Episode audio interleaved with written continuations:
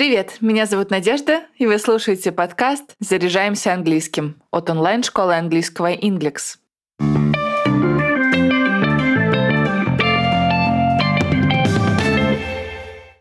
В английском есть много вариантов, как обратиться к другу или знакомому. Например, a friend, an acquaintance, a mate, a buddy. Ну, в общем, вариантов много. И сегодня в выпуске разберу тонкости значений каждого из этих слов и приведу примеры их употребления в речи.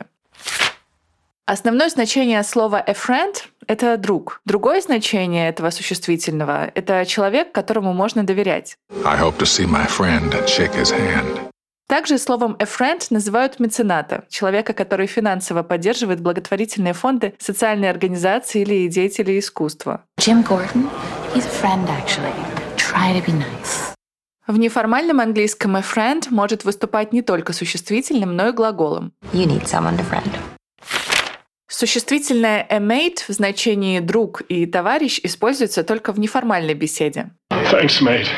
В формальной речи mate употребляется в значении помощник квалифицированного рабочего. Слово «appel» — еще один вариант неформального обращения к другу. You don't know the first thing about me, pal. Appel также используют в обращении к мужчине, который вас раздражает. You're out of your mind, pal. Back off. Слово «appel» может быть частью фразового глагола «to pal up» — «заводить друзей» или «to pal around» — «проводить время вместе». I mean, I never seen the Don pal up that close with someone like that before. Слово «a buddy» — это еще один неформальный способ обратиться к другу, с которым вы связаны общим делом.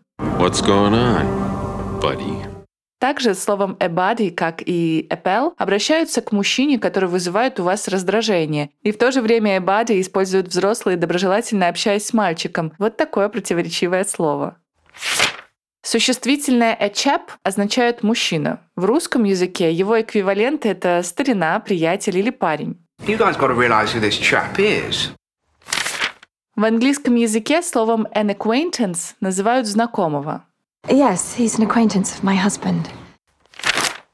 Существительное a companion употребляют в отношении человека, с которым вы часто проводите время. Словом a companion можно называть партнера, приятеля или собеседника. Who is his companion now? Интересно, что когда-то словом «a companion» называли молодую женщину, которой в путешествии платили за заботу о пожилом и больном человеке, а теперь «a companion» относят к любому попутчику. I should have raised you less like a companion and more like a young woman. Слово «a fellow» означает «приятель», но чаще используется в обращении к коллегам. Come out to your neighbors! Come out to your fellow workers!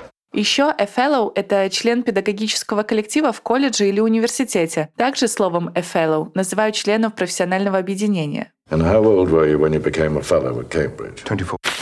Подведем итог. Словом a friend называют друга. Существительные a mate и a pal переводятся также, но используются в неформальной беседе. A buddy и a chap относят к приятелям. Знакомых и собеседников называют an acquaintance и a companion. A fellow употребляют в отношении коллег и членов профессиональных объединений, а словами a pal и a buddy можно обратиться к мужчине, вызывающему у вас раздражение.